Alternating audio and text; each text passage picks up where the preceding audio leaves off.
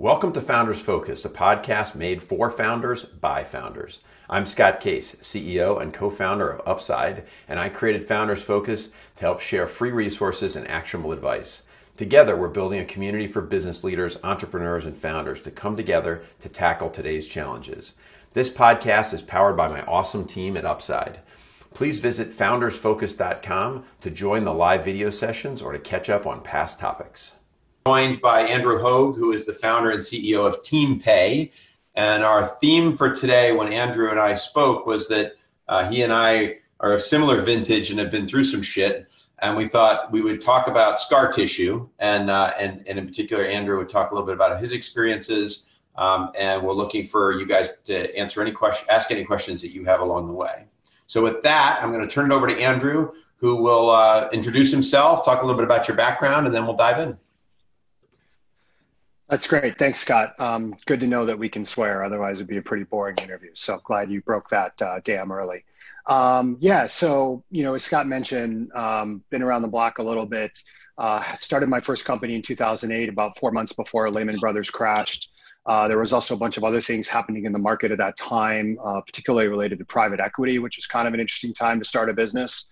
And you know, really hunkered down, survived through that bootstrapped my way into a couple different ideas, but eventually sold that company in 2012.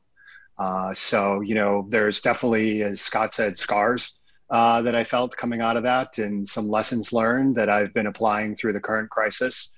And, you know, really looking forward just to having the conversation. Awesome. Well, I, I want to I want you to tell we're going to have you tell a little bit about TeamPay, but before we do that, let's actually start back in 2008 you're starting a company. What did the company do? What was your what was the core idea? What was the market? And then how did the thing fall apart in a way that made you have to rethink it?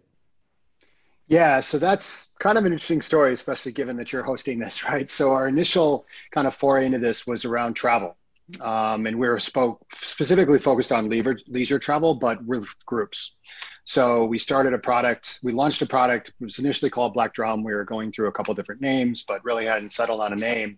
And what's interesting about travel is, you know, when you start to think about investment and fundraising, only about half of venture capitalists want to invest in travel at all. And then out of the ones that do, trying to do that, you know, in the middle of a recession is is pretty difficult. So really through a series of twists and turns, we kind of stayed within this local and social connectivity space um, you know, we were one of the first companies on Facebook platform. We won an award from Facebook Fund back in the day. Uh, so we really were focused on kind of the social interaction with people, and we started around travel, and then moved into local events, and then we moved into like local experiences and restaurants, um, which was actually the business Urban Tag that we sold a few years later. So really, just kind of you know became a cockroach and tried to survive through nuclear winter and everything else that happened through that time. And there were a number of kind of different ideas all around the same nexus around local and social, but different attempts at kind of bringing that to market until the last one finally finally got a little bit of momentum. All right, so so now we're going to fast forward to TeamPay. You, you you started the company three or four years ago. Why don't you tell us what TeamPay is, how you got where you are, and kind of where, where you're at right now? Yeah, we started the company at the end of 2016, um, and you know it's been it's been an interesting journey. Uh, you know, really, I you know as I was starting to think about what I wanted to do next, um, started looking at a lot of different markets. And I think what's interesting about where TeamPay is, and you know, got you got to rewind a few years ago. Uh, there just wasn't a lot of uh, really kind of innovation around the finance stack for companies and so you know as an outsider to the finance stack i was able to bring kind of my pattern recognition from running engineering teams and running marketing teams and other things that i'd done in my career and look at kind of how finance interacted with their employees and how finance runs the business and realize there was a really really big opportunity there to go in and transform uh, the finance team and really transform how companies are run and so, you know, we started the company around, uh, actually, it was fall of 2016, launched the product in the beginning of 2017, you know, have raised kind of successive rounds of venture capital. Our most recent round was a Series A last year, uh, and then just continue to grow the team and expand into this, into this vision uh, that it is. And really, you know, what TeamPay does in a nutshell, and it's more relevant now than ever, right, is we help companies get control and visibility over money So, what money is going out the door? Who's it going to? Is it going to the right places? Are we spending within policy? And then also giving teams the visibility into how that money is being spent so that they actually have the ability to make better decisions and be more agile kind of throughout throughout the uh, throughout the month and throughout running the business. So is it primarily oriented towards the expense side, or is it a combination of understanding what the revenue is? Where, where does it sit in that finance stack? Yeah, so on the P and L, we focus today on the expense side of it, right? But that you know primarily, you know, ninety two percent, ninety three percent of what we cover is operating expenses. Uh, so when you think about expense, it's on the ledger, right? Not kind of like expenses like reimbursements, um, but it's it's a lot of operating expenses, recurring software spend, um, on-demand transportation, fractional office space, all these kind of things uh, that are really just eating away at at an organization and the finance team, and all this stuff is being bought bottoms up. So we think of it really as kind of looking at the spend side of the equation, which, you know, to be honest, as everybody's learned in the last few months, is the only thing that you have direct control over in your business is what you're spending. You don't have direct control of the revenue. God, I wish I did. Uh, but you have direct control over your expenses and costs. And it's the piece that's least controllable in today's in today's finance world, and we're changing that. That's awesome. So you brought up the last few months. So tell tell me on in, on February first, what were you what were you trying to accomplish in 2020? And now that it's let's call it June first, what's what's changed in that in that four month period between what your hopes, dreams, plans, momentum were then, and where you are, where you've been over the last few months? How how has how has the business changed? Yeah, it's been it's you know honestly, Scott, it's been quite a roller coaster. Uh, you know, we came into kind of Q1 with a full head of steam. Our goal was to triple the business or better this year. Um, planning to raise like a Series B round around the summer, uh, and then COVID hit, and there was just a lot of uncertainty around COVID, and there was a lot of uncertainty around what would happen to the economy, shelter in place. Uh, I'm sure you remember this as well, but literally, like every day, there was new stimulus, there was new shutdowns the market was moving. It was so dynamic, really starting around mid March all the way through, even until early April. Um, and so at that point, you know, we kind of looked at the business said, all right, like number one imperative is to survive. Right. Because if you're not here, you can't, you don't get to fight another day. So that's the number one imperative to survive. And, you know, really focused a plan on getting us through that survival. And what's been interesting, you know, for us is like, you know, a lot of my investors are like, assume you're not going to get any revenue the rest of the year. Well, how does that change your plan? Where do you invest? Like, what does that mean in terms of your burn rate? Do you go down to like five people to keep the lights on or something like that? Right. So there were a lot of those really wild card questions there that we were struggling with. And, you know, after looking into it, and I, I was involved in a lot of the deals that were still in flight throughout this, uh, you know, we kind of started to form an opinion that this downturn actually could potentially be beneficial for TeamPay. And after a couple months, that started to prove out. So we went through this situation where we're like, hey, everything's great and we're going to triple the business. And then went down to this nadir of like, oh my God, we're never going to earn another dollar of revenue this year. Like, how do we stay through it? And then now we're kind of coming out the other side. You know, it's that classic kind of hype cycle and trough that you see. And we're probably in like the plateau of reality at this point, I guess I would think about it in that sense. So, you know, we've got a strong forward outlook. We're probably not going to triple the business this year um, but we're definitely growing. And like when I start to look at that on a relative basis, you know, different industries have been impacted in different ways, and we seem to be a beneficiary of that. So we're now starting to move the company back onto offense. But it's been a wild swing over the last three or four months, I can tell you that.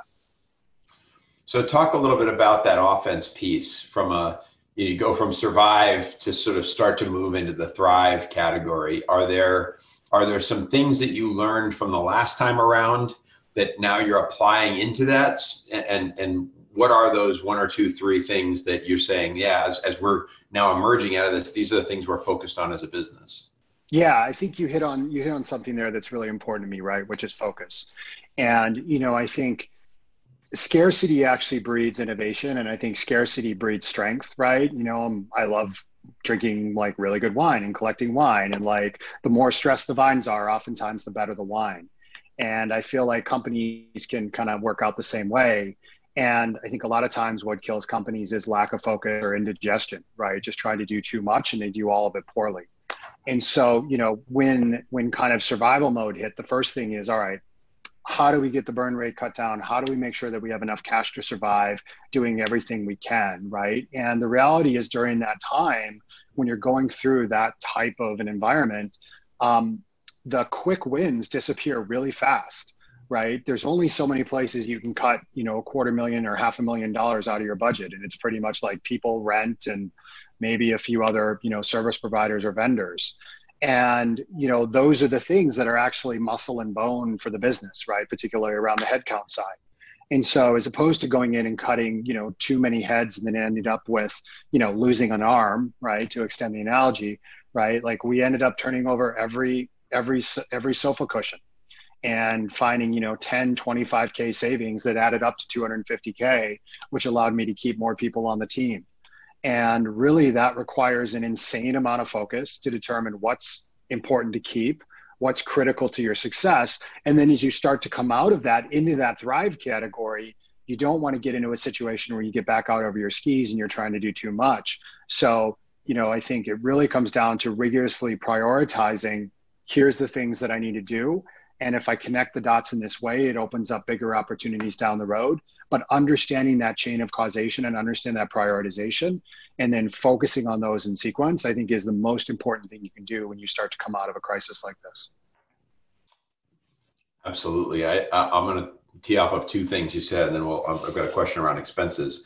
So one thing that I think a lot about is constraints. So, what are the constraints in your business? And sometimes yeah. it's money, sometimes it's time, sometimes the market, whatever it is. But identifying those constraints and embracing them as now you can get creative, right? That that idea that okay, we only have this amount of money, or this many people, or the market shrunk in some way. So constraints are powerful, but you have to you have to name them so that you can know what they are, and then you can innovate around them. And the other is focus. I think there's a lot of F words in uh, in startup land, but focus is the one that I come back to again and again and again.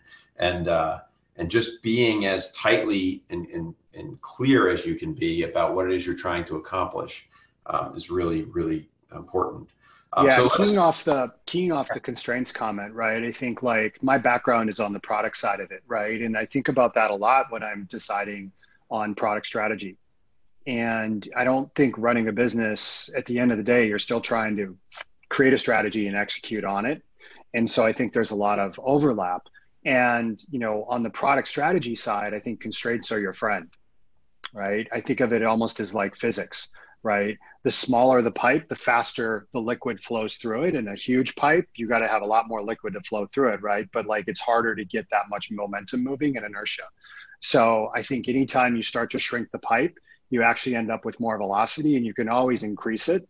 Um, but you got to start with that, you know, you got to start with that nozzle and, and work outwards from the aperture there. So I think that constraints piece is something that I practice on the product side, but also applies to just how you think about capitalizing your business, um, how you think about the resources and the employees you put in your business. It forces people to make hard decisions.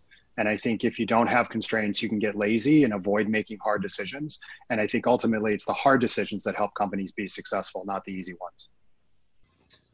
I totally agree. I, I also think that coming back to the expense side, uh, and I'm curious to see how TeamPay did this inside TeamPay and then how the product can support this for companies that are your customers. Um, you know, we got whacked right away. We're in the travel space. We knew this was going to drop precipitously. We're down 95%. We're we're we're up 100% since we were down 95%, which means we're only down 90%. Um, so, but the the uh, the the thing about it is that um, we went and did a quick inventory of every SaaS product, and you talked about bottom up, and I. I'm going to get the number wrong. It was like 150 different services, and I mm-hmm. think we we're spending like a quarter of a million dollars a month. And you've got everything at the high end, like AWS, which we cut in half. But you know that was a big one. But then you had this long tail of things. It just sort of yeah. it seemed endless, right? There's you know one designer has one license for one tool that they like to use, and it's like how do we end up spending fifty dollars yeah. a month on that? Um, so how I found myself thinking we're operating the business today having cut I think 65% of our cost, and I'm mm-hmm. thinking what happened all last year? Like, why didn't we do that last year? Like, that would have been nice to have all that money back. Like, wh- yeah. what was going on there? So, either how did you do that inside TeamPay, or, or how does TeamPay, the product itself, help with keeping an eye on that stuff so that it doesn't get out of control? Yeah. Um, yeah, I mean, we cut our burn by 40%, 45%. I was doing the math in my head because I know the from too, but we cut our burn by 40%, right? Monthly burn. And we did that while only, while only laying off around 10%, less than 10% of our workforce, right? So we had to make some cuts on the go to market side because obviously we weren't clear what the scaling would look like there. Um, but overall, I'm really proud of how the team pulled together on that. And, you know, really it was, I think of it as two factors, right? Like one is, yes, taking a critical assessment of do I need this?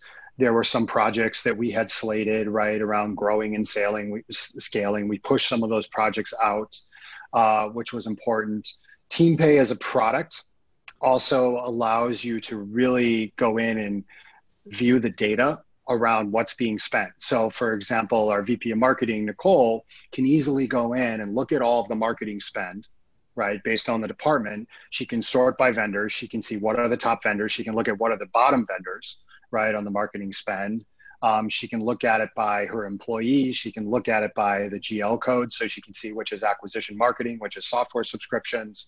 So that ability to slice and dice and you start to pivot and dance around that data a little bit and then you start to see what's recurring what's annual right? What's monthly what's single use and you can start to really get a feel for the shape of the expenditures and then go in there and start to start to cut some of these out and then some of it was also just simple renegotiation right? I think we reached out to we reached out to almost every vendor in the top 10 or 20 and said hey do you want to keep us? Because we're trying to figure out if this makes sense but we need help. And almost all the vendors were amenable to that. It was great right? And even that netted us you know six figures back um, just to be able to go out and renegotiate with some of those vendors. So it's a combination of identifying where the hotspots are, potentially peeling some of that back, but you need the data to be able to find that those hotspots. And then even for the hotspots you want to keep, using you know kind of renegotiation and working with the vendors to offer better terms or whatever it is to give you a little bit of relief on that and that you know that's really how we got there awesome that's super helpful so i'm going to shift gears going back to that thrive piece. So you you you went through the economic collapse. You've sort of talked a little bit about that. Talk about how you optimize around the recovery. Like what does the what does having been through a recovery before that those early years, let's say 2011, 2012, you were heading towards obviously you sold the company, but what was in that window and how did you was there anything about that was different about your strategy when the world's starting to recover from this and kind of as we shift into that over the next few months yeah um, it's a good question because i feel like even right now and you know i know this is something that we want to talk about like it's not clear that we're in a recovery yet right now right? And rewinding to 2011 and 2012 it was just one of those things where like the lagging indicator is you can feel it. And that lagging indicator is you know you start to see more fundings open up you start to see just more kind of general demand customers change their focus on what's you know and things start to come back i think that's a little bit of the lagging indicator um, the leading indicators are almost different every single time and i think that's a little bit of the challenge a little bit of the anna karenina principle which is you know every marriage fails for its own unique reason and I think, you know, similarly on the leading indicators, every every recovery, you know, I was also in the dot com, right? So I, this is actually kind of the third time I've been through this, and every recovery looks different. Uh, but you know, I think the you know the macro factors that we've seen now are you know just more capital and quantitative easing being pushed into the comp into the economy right i think a lot of the unemployment is actually is is actually temporary right? It's it's companies shifting the liability their employees over to the government. But if things come back or when they come back, those employees will come back. There's jobs there. They're just not open right now because they shifted some of the liability onto the government as the payer. Um, so I think that's also like really positive about where we are. You know, and I guess the one piece of advice I would have there as an operator is, um, you know, trust but verify and what I mean by that is you may start to see some of these leading indicators, and entrepreneurs are paid very well, right, in the form of equity and everything else to be optimistic. So you may start to see some of these leading indicators and you know start to go back and lean into things and get back on offense. And I think, you know, that's the piece where I probably am a little more conservative because you don't want to whipsaw between these two extremes. And so figuring out, it goes back to the focus question of figuring out like, okay, you know, in our operating plan, what's the next adjacent thing that has the most impact? Right. We're not looking five things down the road. We're looking one thing down the road, right? Out of the 10 things that we cut, what's the first thing we would bring back? I've got that list and I look at that list with my finance team. We look at that list with our exec team every day. Like, what's the next thing we can do that is actually going to move the needle? And you start slowly turning the knob open. Um, and as you as you move through that, you need to make sure that it doesn't change your runway or burn rate or affect your future too much as you gain more confidence. Um, but you know, I would probably say that I'm turning the knob slower than I'm seeing the feedback, just to always make sure that if things, you know, go back down or there's a double dip or any of these kinds of things, it's it's not such a dramatic swing. Yeah, this the the regulating on kind of the throttle, like how much do you mm-hmm. press in and and where do you you know how much do you trust the information because we have such short windows and then the other big challenge is is that everything that was true last year isn't true anymore so whatever data right. whatever data we had in 2019 we threw it all out like that, none of our machine learning models work all this stuff and the data we're collecting over the last three months is also a shit show so it's it kind of comes back in some ways to what entrepreneurs are also paid for, which is to get make decisions with very small amounts of information right. and sort of weigh the probabilities. So, so I'm curious, um, you know, how do you do that? So let's you're sitting here. Let's say you have a weekly cycle where you're looking at where the business is. What are the kind of what are your decision making strategies when you've got a small amount of information you need to make a decision about where the company's going to go. Let's say somebody's come with a proposal to invest more here or hire a person or do that. What's the what process do you use to make those decisions? Yeah, so I'm a huge fan of kind of different mental models and you know there's a couple that we would apply in this case. I think one of my favorites and this is Amazon and Bezos has talked about this, you know, pretty publicly as well, but it's the concept of a one-way door versus a two-way door. And so decisions that are effectively two-way doors right?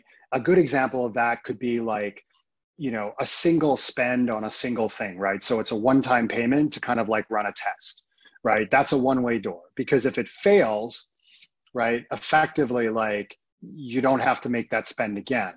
Um, you know that's that's a two-way door. You can go back. Sorry i think i got them flipped around there. That's a two-way door. But the one-way doors are the ones where you walk through and you can't go back.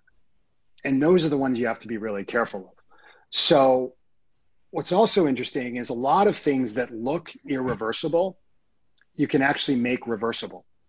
So, what I mean by that is, you know, if you're considering like hiring for a role and you're not quite sure three to six months from now what that role is going to look like and there's some risk around it, like, especially in today's environment, maybe you contract for three months.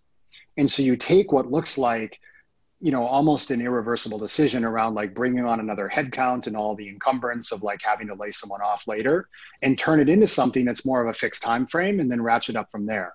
And this applies to product this applies to financing this applies to a lot of things. And so that ability to turn a one-way door into a two-way door is actually really valuable and you really want to try to make the decisions as reversible and low impact as possible um, so that there you know even if there's some cost the downstream ramifications of that are fairly low. That's awesome. The the the idea of of re, re, looking at the decision differently, seeing if it's reversible or not, and then just figuring out how to how to de-risk it or or scope it properly so that you're yeah. willing to quantify the actual the actual dollar risk, which is often how we think about things as a business. Yep. Um, so you can have a cost against it. Uh, I, have mentioned this before. I'm a, I'm a huge fan of a book called Thinking in Bets by a, a poker player named Annie mm-hmm. Duke, and she applies it to the business world. And if you haven't if you haven't read it, it's it's a it's a great way of putting some probabilities against it. And the combination of probability plus a cost gives you an expected outcome that you can say, all right, I'm willing to make that bet? And to your point, is it reversible or not for an application of additional money? Absolutely. Um, yep. So we've gotten some, we got a few questions on the chat. I'm gonna, I'm gonna pick out one that's about your early going at TeamPay, and I'm gonna reframe it a little bit, but but I think you'll get the take how long did it take you to get product market fit? So in those mm. first months, what what were some of? Did you have any? Did you have any minor pivots or significant pivots that that you can oh, share yeah. with us? That's a great story, right? So, you know, TeamPay is effectively something that's that's new in this world, right? Um, we probably index closer to procurement software, but procurement software has been around for you know decades.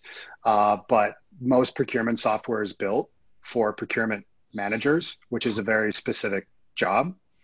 And TeamPay is really procurement software for the masses, right? It's like, you know, it's like as revolutionary as cloud storage was, right? To like the old file servers.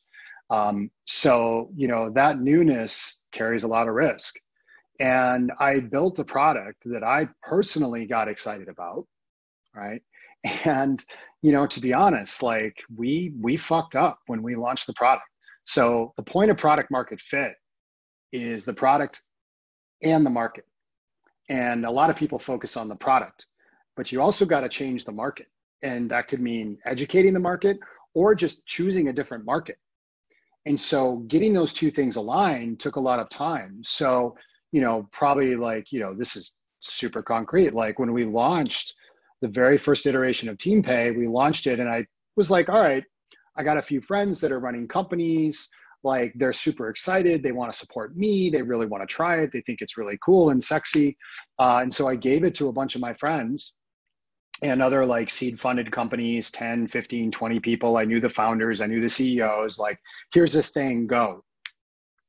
Crickets for literally four months we had crickets and i was sitting there i was like oh my God, am I just weird? Like, am I the only crazy person who thinks this is a good idea? Like, I just built a team and I raised money and like, holy shit, like, this is a disaster. Um, and so it was really like hard. And I think I was fortunate in two regards at this point. Um, and this is probably something that I would, you know, if I could go back and advise my younger self. One was, you know, just kind of like keep calm and carry on right? Conviction is king. You got to listen to what the market's saying, but you got to understand what to change, right? It could have been really easy for us to go back and say, the product doesn't work. Let's do a new product. We actually didn't do that. We said, we think the product works, but we think we have the wrong market. And that was a little bit of luck and a little bit of circumstance. And the reality is, we had raised a little money, so we had some funding, so we had time to figure it out. And I just had this confidence from my prior experience that we would figure it out. So coming out of that where we had like no engagement no usage and a bunch of people said they were excited they were like nah, nah it's not that great it's kind of a toy like whatever um, we moved into a different segment so we went to a larger company i remember i was terrified like our customers now have 2000 to 3000 employees typically. Um, and at the time like we went to a company with 100 people. We're like oh my god 100 people are going to use this. Are we ready? And we went to a larger company with 100 people and we charged them for it. We just like you can't use it unless you pay.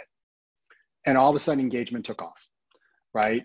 And we were selling to the wrong person. So we never sell to an owner operator founder ceo anymore. We always sell to finance. Uh, if you don't have i believe in enterprise software which is what we are. If you don't have skin in the game there's no incentive to deploy right so really making this be about their business process uh, and those two factors right changing who the buyer was changing the target and charging for it is what drove all of the engagement and all of that. But none of that, the product was still exactly the same, but we changed the market piece to get those two things to align. Um, and that's something that's been really formative and educational for us ever since. We just know going down into that segment requires different packaging and a different go to market strategy, which we're no longer pursuing anymore. And we focused on where we know we can win. Um, and it was something that I should have known kind of coming into it, but the market literally spoke to us and said, uh-uh, you got to go over here. And that really transformed the trajectory at that point. So we definitely did not get it right. That's a, uh, it, it's a good point to ask the question about who is your customer right you thought it was one customer turns out it was a different one same problem but different tier and there's you even highlighted one other thing which is who actually inside the company is the decision yeah. maker that wants this. Yeah. And it's uh, that's something I see a lot of enterprise software folks sort of miss out on is, and yeah. oftentimes there's there might be two or three people, right? There's the person who's going to use it. There's the person who's going to make the decision to buy it, and there's the, the person who wants to know we have the thing but doesn't give a shit. About it. And someone else is going to pay for it. Yeah, there's no exactly. exactly. Yeah, right. So there's understanding who those people are is really important. That's true even when you're creating strategic partnerships. Who's making the decision to do this? Who's going to be implementing it? What do they like and what they not like? And the uh, incentives of each of those people. Yep. Yeah, yeah. What's the alignment around them, and how are they going to? And and your other point that's really important is pricing is significantly more important than a lot of people give credit to it. Mm-hmm. Um, you know, you you you could sell a product that that you know many of us might say, well, that sounds overpriced. But the fact that it's priced the way that it is, $100,000 a year, is the thing that gets people to buy it because they make a whole bunch of assumptions about what it is as to why that you must be charging $100,000 for the thing versus if you charge $99 a month they go well that can't be that good.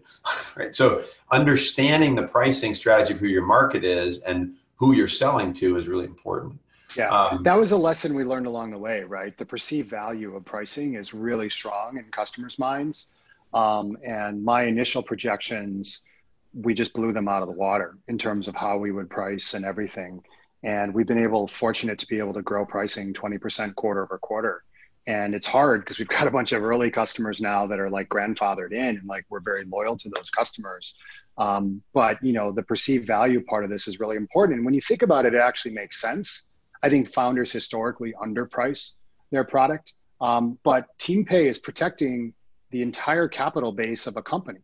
Right. And so what how valuable is that insurance right? How valuable is protecting every single dollar that you spend, knowing that it's being spent in the right place and making sure it's being spent effectively, that's worth a lot of dilution and that's worth a lot of capital. And so, you know, there's just a lot of value that you can start to carve out of that as we started to learn how customers were using this and where this fit within their stack.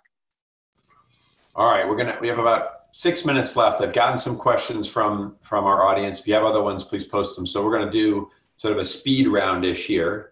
So um, if you were to weight when you're making a decision, how much of it is data that's in front of you, your previous experiences, or um, or kind of your gut instinct? So weight those three factors for me.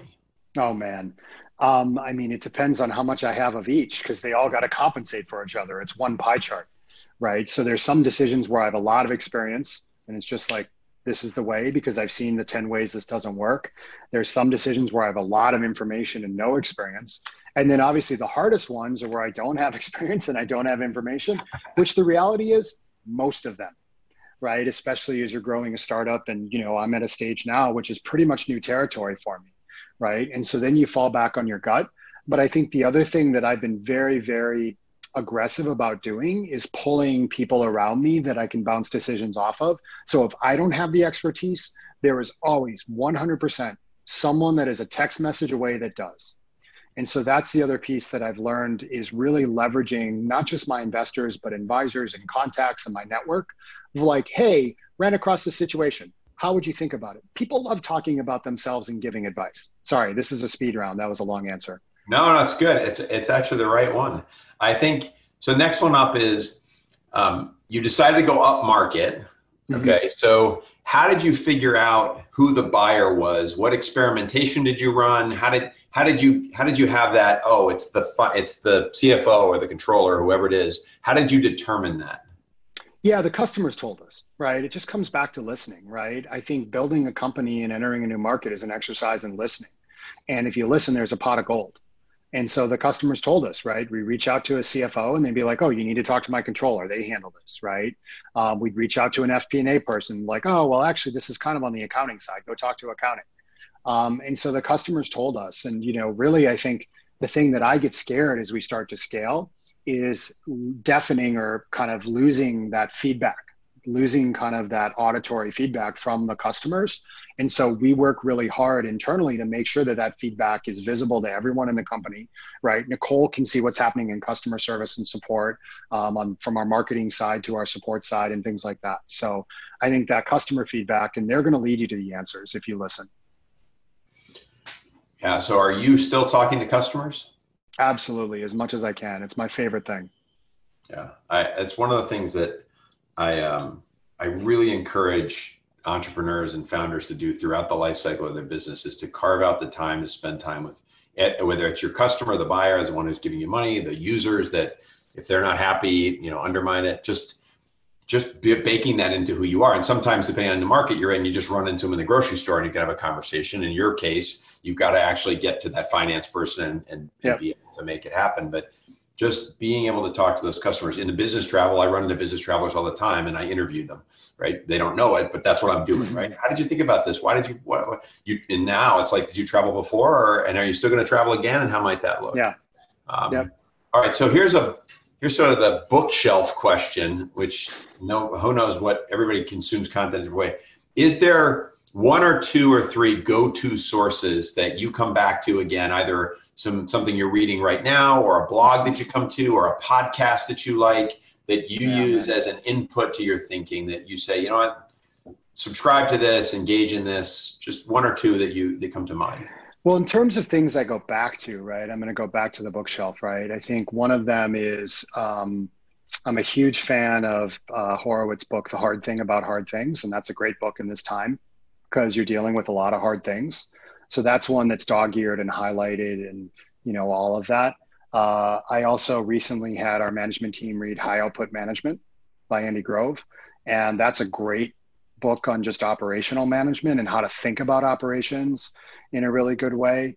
Um, and right now, I'm actually reading Sun Tzu. Like I skimmed it when I was younger, and I'm rereading it and just thinking about, you know, there's interesting little nuggets and tidbits and fortune cookie wisdom in there and things like that, right? So, you know, I tend to have, I tend to have a few different books that I kind of go back and refer to every once in a while, or look things up and use as as resources. And then there's blog posts and you know various writings that I've collected over time, but those are probably the core kind of things that I like to. On the philosophy side, it's The Alchemist. And actually, I think that applies a lot to building a startup as well. If you've read The Alchemist and thinking about hiding your treasure and finding it later, and you know the basically the test and all these kinds of things that happen in The Alchemist, it's actually a nice parable for building a company too. That's awesome. All right. So in the last minute or so that we have, what's the one thing all these entrepreneurs should take away? If there's one thing they should go like get their head wrapped around, let's say this weekend to make their business and put their business in a better place, what would it be? Focus. Awesome. It's a good word to land on. I like it. Well, listen, thank, thanks everybody for joining us today. Andrew, thank you for spending the time with us. It was a really good discussion. Really appreciate it.